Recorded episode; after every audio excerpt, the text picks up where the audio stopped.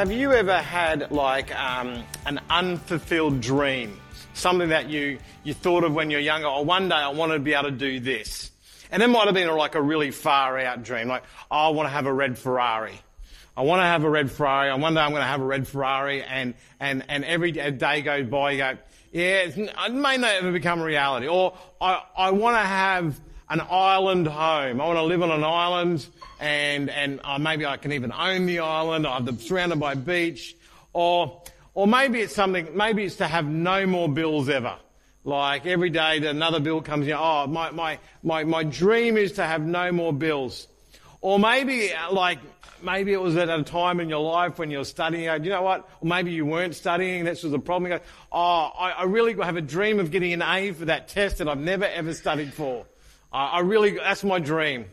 Now, some of those dreams become really far-fetched and you go, you're not too disappointed. Sometimes we are, but we're not too disappointed if they never happen. Like, um, it's like, oh, I win the, want to win the lotto even though I never enter it. Like, like I want them to make some clerical error somewhere and go, oh, here we go. Like, or even maybe it's like Monopoly and you go, I've won second place in a beauty contest and I get $10. Maybe it's like, okay, it's not too disappointing when it doesn't happen. But sometimes we have hopeful dreams. We, maybe we have hopeful dreams for us or for our family. Um, maybe someone in our life is, is, is, unwell and we, we just, we want them to get better and that's like, oh, we, we really want to see that happen. Or maybe it's, it's something uh, in a practical way. We, we want to be able to sort of have a car that we can use for our family that works well. And so we want that to happen sometimes we, we then get into some of these dreams, but what happens is they, they become good intentions.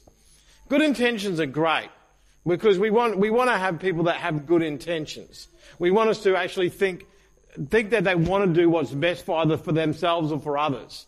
We don't want people thinking the worst of for to us. They're going, you know what? I look around and go, I'm not, I'm not going to do anything nice for anyone. And they don't. But the thing is, if you have someone who's got good intentions, go, I really want to do the best for everyone around me, but I don't do anything, well, ends up being the same as the person who thinks the worst. There's no action taken. And what we get to is we get to a point of unrealized reality, or unrealized, I suppose, God's reality for us. And, and today, as we, as we begin this series, this is what I really want to look at for us because I want to talk about us leaving what maybe a place in our life that maybe it was necessary, but God doesn't want us to be anymore. And He wants us to move into a, a, new land, a new promise, and actually claiming something that for us that He's actually said, this is what the life I have for you. And, and the problem with that is that sometimes we get stuck in the wilderness for a long time. And that's where we're going to be kicking off today. Um, and, and because if you want to move into God's promise, if you want to move into the life that God wants for you, you do have to leave the wilderness behind. You can't have both at the same time. And sometimes this is, and you might think it's a bit weird, but sometimes we choose the wilderness. We actually choose it either passively or actively. We choose to stay there. And I want to talk about that today. But the thing is, like, um, who remember the, the old sort of um, cartoons in the newspaper, especially Phantom, and they'd catch you up on the story in a few few boxes. Well, what I want to do in a few minutes is actually catch you up on the story so far. For those who may not be aware of this story, how do we get to the point of, of the people entering the promised land? Um, we've actually we've skipped the first nine verses of Joshua, and we're going to go look at that next week. I wanted to start here because it's a very deliberate thing that we do when we actually leave the wilderness and move into pursuing God's promises.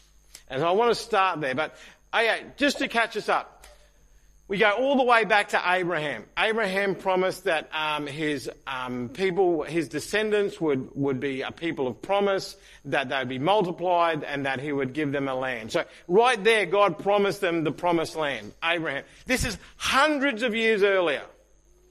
So if you think you're waiting on the promises for a week, you might be waiting a bit longer.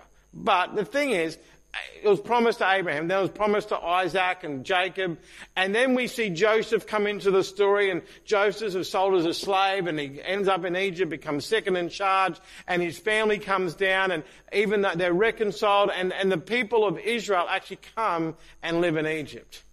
They were actually quite well treated to begin with, begin with because of Joseph and because of what he'd done for not only Egypt but the known world at the time.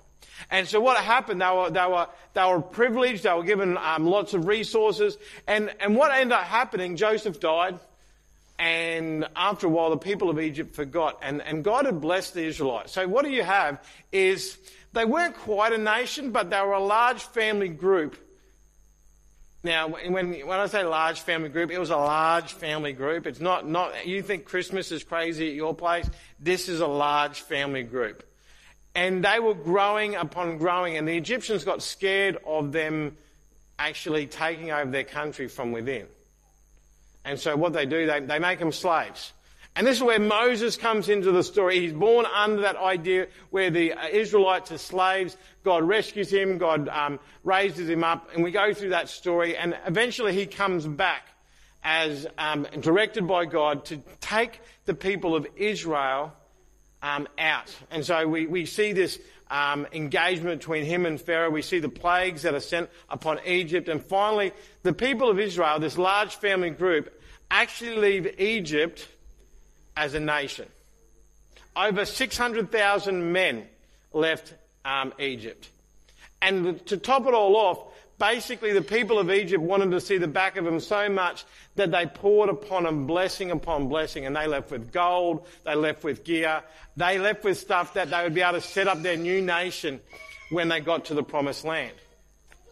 And so off they went. They went through the Red Sea. We see a great victory there. And they come to the point of Sinai. They re- receive the Ten Commandments. And they continue on. And they get to a place called Kadesh Barnea.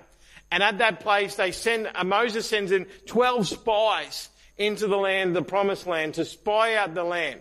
Now, part of it was that one, one person from, from each tribe of Israel, they were meant to scout out the land on which they were going to claim. So this was, it was actually it had an exciting aspect to it because they were going to go spy out this land. This was going to be the land that we were going to live in. And they were going to see the rivers that going through it. They were going to see the cities. They were going to see the, the fertility of the land. And they were going to be excited by that. And they, they did come back with that message. They came back with that message saying, this land is fantastic. It is like, it's just awesome. It's got everything we need. And then this word came in, but the land is full of giants and we are like grasshoppers to them. We are like grasshoppers. Now, the thing is, I don't know about you, but I, when my kids see an insect in the house, they can't go near it. It's this small, but they can't go near it. And I'm going, maybe the, all the nations of Canaan would have run away if they thought they were grasshoppers. I'm not sure. But either way, the, 10 of the 12 spies were so fearful of taking up the land, they would turn the people against this idea of the promise of God. Two stood against it. They were Caleb and Joshua.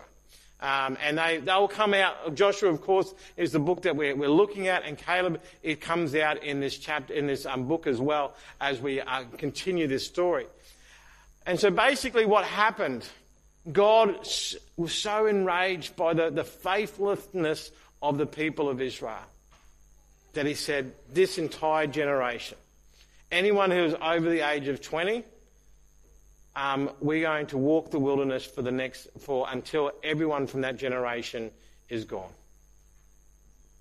And basically, that meant that if you were 19, you were going to spend the next 40 years walking around because of the decisions that your parents and the attitudes that your parents made. And the thing is, sometimes we read stories like this in the Bible. Go, that doesn't really sound fair. You had 10 people who made, who convinced everyone else. Shouldn't they be punished and no one else? Well, God knew the heart of everyone in that crowd. He knew exactly where people were. God doesn't struggle with that. God doesn't need to sort of go, oh, I think they're, I think they're thinking this. He knows exactly what we're thinking. And so God, God knew exactly where the people were. And He knew that this was not the generation that were going to take the promised land. And so for 40 years, they wandered around the desert. They'd set up camp exactly how God told them. They'd have four different sections, tabernacle in the middle with the Ark of the Covenant, which we talked about last week. And, and, and they would set up and then God would provide their needs every day. Manna every day, except for Sundays or their Sabbath, which are Saturdays, and which they'd collect twice as much a day before. God provided their needs day after day. He provided water when they needed it. He provided meat through quails when they needed it. And God looked after them. He even made it so their clothes did not wear out for that 40 years. Their shoes and their clothes all sort of stayed together. That means they didn't change their fashions for 40 years.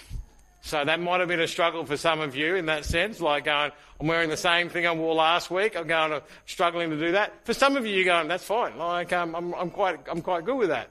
Um, some of us start wearing. Have anyone got like a, a, piece of clothing that is actually it needs to go in a bin? It's got more than one. It's got more than the necessary holes. One for your head, two for your arms, one for your body. It's got more holes than that. And you go, I'm hanging on to this shirt. It's my favourite shirt. Well, that didn't happen for the Israelites.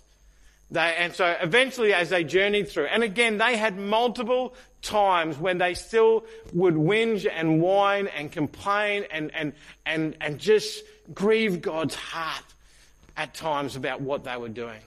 And finally, the last person of that generation had died. And they come to this point, and Moses along with them, Moses was taken up on Mount Nebo and was able to look over the promised land, and at that point in time he died because he was not allowed to enter the promised land either. And so 40 years of wandering. Uh, and the thing is, it sounds, it sounds horrible walking around a desert for 40 years. It really does. But the, the, the problem with a lot of us is that sometimes we get so used to a bad thing that it becomes normal. Like we get so used to something that's like not really having a high expectation of stuff going, this is, this is what life is. I don't expect anything more. And I, I just imagine a little bit some of the people going, do you know what? We're used to this way of life. We're used to going out, getting up every morning and collecting manna and, and the quails will come down and God will provide water. And then it's time to move on. We pack up and we move on. We are so used to that. This is what we think life is. Because these, this generation, most of them would have been kids when they, when, may not have been alive when, when the Red Sea happened and, and, and when other mighty things that God did happened. And so all of a sudden, this was life for them. But what it comes to is that at a certain point in time, especially when we're going to go from the wilderness into the promises of God, we need to make a choice. A choice must be made. Because I think sometimes what we do, we hope the life, for life to get better. We, we desire for life to get better. We have the intention of life getting better for us. But none of those things is a choice. And so for Joshua, he actually had to get to a point where he has said, oh, you know what, we're going to make a choice to actually go that way, to go to the promised land. And we see this in, in verse 11. And, and Joshua basically gave the commandment, says, go through the camp and tell the people, get your provisions ready. Three days from now, you will cross the Jordan here to go in and take possession of the land the Lord your God is giving is giving you for your own. It's not saying, hey guys, we're going to have a planning meeting about maybe how we can actually take the promised land. Or let's have a planning meeting to go, do we want to take the um, promised land? Maybe, maybe we actually just live out here. Let's have a vote on it. Let's have a discussion about it. It was, no, we have made the choice and we're going to do it. And, and that choice becomes really important because, in, especially in our lives, if we don't make the choice, all of a sudden it's hard to actually take the next steps. Now, I think occasionally, um, through God's grace, God will actually change us even, even though we're not fully engaged in the process. Maybe we wake up one day and we go, do you know what? Today I'm feeling more forgiving. Today I'm feeling God's grace more. Today I'm feeling more defined by God, and we go, oh, praise God for that. But sometimes, like, it doesn't happen because we are, we're not actively pursuing that. And, and so, like, and we see this even in the life of Jesus. It, there's, and we see, in see it in that song we sing. I have decided to follow Jesus. I have made a choice to go in the direction that God wants me to go in.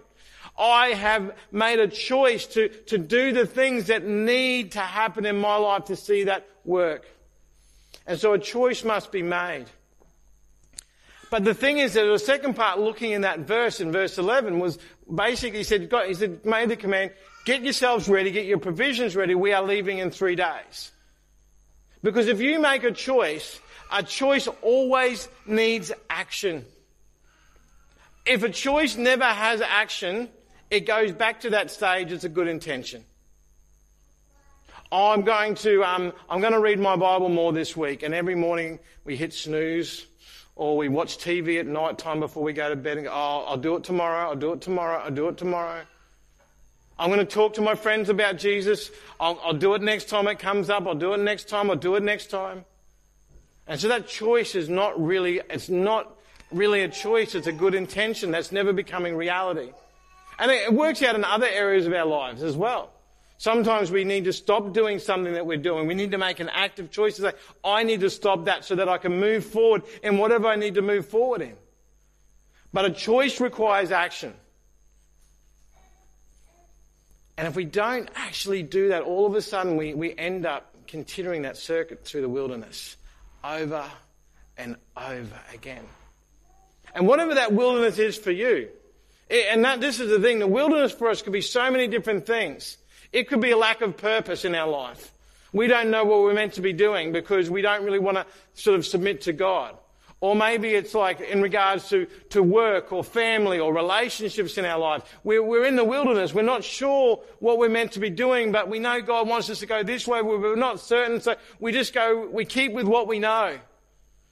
And all of a sudden we, we end up with years under our belts and nothing has changed. Nothing has changed. And we look back and go, oh, if only I'd done that back then.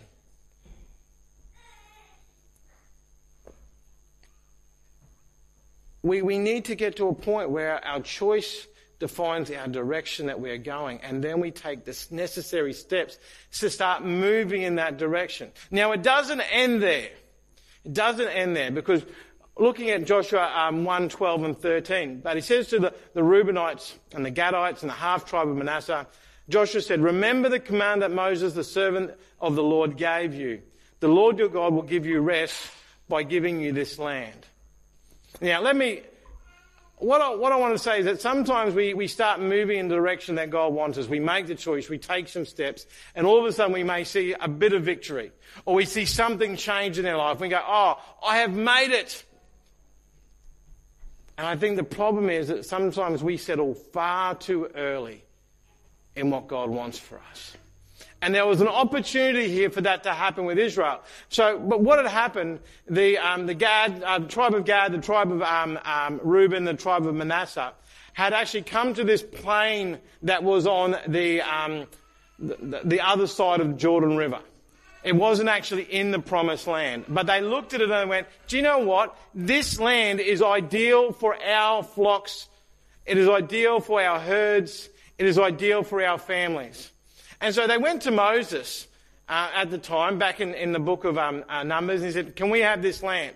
Now, initially, Moses actually got really upset at them, saying, You're actually settling, for, you're not settling for God's promise.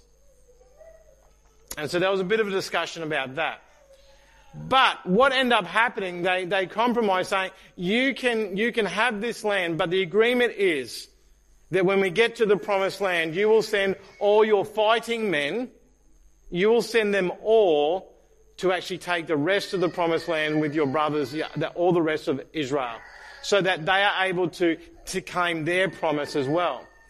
Now, I don't know what would have happened if, if, if these three tribes or these two and a half tribes were actually really selfish. If they'd got to the point going, do you know what? We're actually, we're set up, and, and this is the thing, because uh, this moves us in, we don't want to settle too early, but what we need to realize is that we need to ask us a question, ourselves that question. What is holding us back? What is holding you back from actually walking into that choice, into that promise of God? And the thing is, these two and a half tribes could have actually looked at around and gone, do you know what? We've got family here. We've got um, our herds here.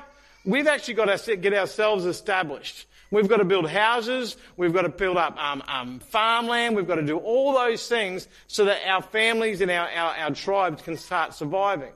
And it's actually said in 11.4, like um, Joshua actually says to them, your wives, your children, and your livestock may stay in the land that Moses gave you east of the Jordan. Like, that is going to stay here while you go off and fight. And it would have been so easy for them saying, but we don't want to go off and fight. We don't want to leave these things behind and go off and do that. We want to settle here. We want to settle early. We want to take this victory and just, that's as much as we want. Now the thing is, there was problems in doing that. There was problems in doing that for, for these three tribes because if they settled there and, and the rest of Israel did not conquer the land of Jordan, it would have actually made them very susceptible to attack, to, to being overrun by the other, the Canaanite tribes. And the, and the thing is, we've got to be wary that we don't leave things in our lives that are going to sort of slow us down later. What, what, when we ask that question, what is holding you back? And the thing is, comfort can actually stop us from moving into what God wants us. And comfort can come in a whole range of ways. Comfort can be we, we, are, we, we know what's going on. So for the Israelites, even the wilderness could have been comfortable. And it sounds bizarre, but because it was what was normal for them, all of a sudden they were happy staying in that place where oh, I don't, I don't want to move into something unknown. I don't want to move into something that's going to have challenges. I don't want to move into something where there's going to be giant cities to conquer. I want to go back to the wilderness and just have food on the ground every day that I can pick up and have birds flying in. We can have the idea with getting on with my life and forgetting about other people. That can hold us back. It can be a very selfish focus on us that can hold us back in walking into the promises of what God has. And so ultimately, we've been talking about choice. You need to make a choice to, to, to change direction. You need to make a choice which is followed by action. But the last choice you need to make is that you need to decide to finish the journey. It's very, it's kind of a strange decision to make early on, but if you don't make it early on, all of a sudden you'll have a point where you think it's got too tough and you go back to what you knew. Even the Israelites, when they were walking around the desert, after they'd had betrayed God and, and, actually failed in being faithful to Him, they actually got to the point where they're saying, Moses, it would have been better for us to live in Egypt. Now what you need to realize by that statement is that it would have been better off for us to live as slaves. Because that's what they knew. And that's what they were comfortable with. And so if you do not make the decision to finish the journey, it is so easy to go back to something less than what God wants for you. Uh, just this week, in I don't know if you caught it uh, in the Olympic coverage, there was uh, our, one of our Australian distance runners, Patrick Tiernan, basically was running the 10,000 metre race. Now, who, who caught any vision of that? Basically, what happened, he was running the 10,000 metre race, and Japan has been really, really hot. And so a lot of athletes have been getting exhausted. And in the last lap that he was running, so 10,000 metres is 10 kilometres. And for most of us, that's, that's something that we drive in a car. We don't do that in walking distances or run, especially running. We don't do it running. We drive it in a car. Some of us go, it's two kilometres, I'm driving that in a car. Um, and, and, and the thing is, but he was running and he got to that last lap. And as he's running this last lap, he collapses. Now you can you can look at him on, on the footage, and he has got nothing left, and he's fallen. And I don't know about you. Sometimes I'm exhausted and I've fallen. And being on the ground is a comfortable place to stay. But you actually see, he actually gets up again and he keeps on pressing and he keeps on running. And all of a sudden, he falls again. He falls again. And then he gets up and he, he runs to the finish line and he finishes the race. Now, I can only imagine this, but I can imagine he had made a decision even before he started that race that I'm going to finish this.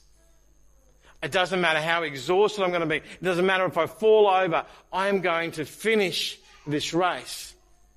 And all of a sudden, we've got to think about that in, in, in regards to our spiritual walk and, and, and enter, entering into the journey that God wants us to take. And we see this in, in Joshua 11, um, uh, Joshua 1, 14b and 15. And, and continues on what he's saying to the three tribes. He says, but all your fighting men ready for battle must cross over ahead of your fellow Israelites. You are to help them until the Lord gives them rest as he has done for you and until they too have taken possession of the land the Lord your God is given them. Now the thing is, Joshua doesn't say this is going to be a walk in the park. Sometimes we read this chapter and go, oh yeah, this is going to be easy. And then we read the rest of the book and go, there were battles upon battles. There was years of fighting as God, through the, the people of Israel, subdued the land for his purposes. They were going to be away for years from their family. But they made that decision to actually finish the journey. And you actually see this in verse um, 16. And then they answered Joshua, whatever you have commanded us, we will do. And wherever you will send us, we will go. Right then at that point in time, they had reinforced the, the, the choice they had made and the, the, the commitment they'd made to Moses, but they reinforced their choice saying, yes, we will do this and we will do this until the end. We will see this finished. And the thing is, they realized to move into the reality that God had promised them, they might have mountains to climb. That it wasn't going to be a walk in the park. It wasn't going to be all easy. There wasn't, it wasn't going to be like, oh, this is one step after another and a week later God is going to do all the work He needs to do through me. They understood that it was going to be a journey. And I think we need to have that same realization to walk into the promises of God. It is going to be a journey. There are going to be mountains. There are going to be strongholds to break down. There are going to be giants. But there are, the promises of God are there and that God is going to be with us and God is calling us to go on that journey. God is calling us to walk through that. We see in verse 15b, it says, after that, you may go back and occupy your own land, which Moses, the servant of the Lord, gave you east of the Jordan toward sunrise. You may go back and you can occupy the promise that God has for you. Now, I don't know exactly where God is taking you. I, don't know where God is wanting to see you end up. But I, I know for certain that too often as Christians, we live for something less than what God wants for us. Sometimes we are so willing to, to live in the wilderness forever and ever. We, it becomes so normal for us. And the thing is, I'm not saying the wilderness is your fault. You may be in the wilderness because that's the path that God is leading you to get to the promised land. Now the Israelites, they spent longer in the wilderness than they had to because of their own choice. And sometimes we do that as well. Sometimes we have done things and decided things and thought things in our lives that have left us in the wilderness longer than God wanted us to be there. But there comes a time when God says, enough is enough. I don't want you in the wilderness anymore. I want you to enter into the promises I have for you. And now it's your choice. Will you follow me or not? And that's where we are today. Are you willing to choose to enter, to go into God's promises? And don't sort of go, oh, that would be nice. That would be fantastic. No, this is a choice. This is an active choice that will need to be followed by actions that ultimately will need to be make sure there is nothing holding us back so we can get to a point where we decide to finish the journey. If we don't decide all those things at the beginning, it is so easy to end up back in the wilderness or end up in a, lesser place than God wants us. And we're going to be talking in coming weeks about some of the challenges they had to face, some of the missteps that they took, some of the failings that they, they could have steered clear of. But ultimately we get to a point where we get to the end of the, the book of Joshua and Joshua goes, as for me and my house, we will serve the Lord. And there's another choice he gives to the people at that point in time. But to get there, we need to choose well at the beginning. We need to choose to leave something that God no longer wants us to be a part of to enter into the journey He has for us. And again, as I'm saying this, I, am sure that God is laying upon your heart the areas that He's wanting you to leave behind. And he's, he's showing you at least the direction that He's wanting you to walk into. And you, you might be going, do you know what? God, I don't think I can do that. And that's all of a sudden you are basically letting things hold you back from the promises that God has for us.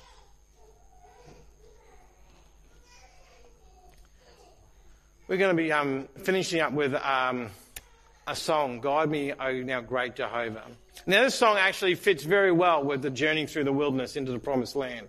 In the first verse, it says, um, Pilgrim through this barren land. There are times when we go through times of, of wilderness. It might be a season, it might be a very long season. Verse 2 it says, Lead me all my journey through. Now, one very important thing in that is that if we want to get towards the other side, we've actually got to follow in the steps that God shows us and lays out for us. And verse 3 it says, When I tread the verge of Jordan, when I'm on the edge of the promised land, bid my anxious fears subside, death of death and hell's destructions, land me safe on Canaan's side. Today, whatever God is laying on your heart, Whatever wilderness experience that you have found yourself in, God is calling you out of that. And God is calling you into His promise.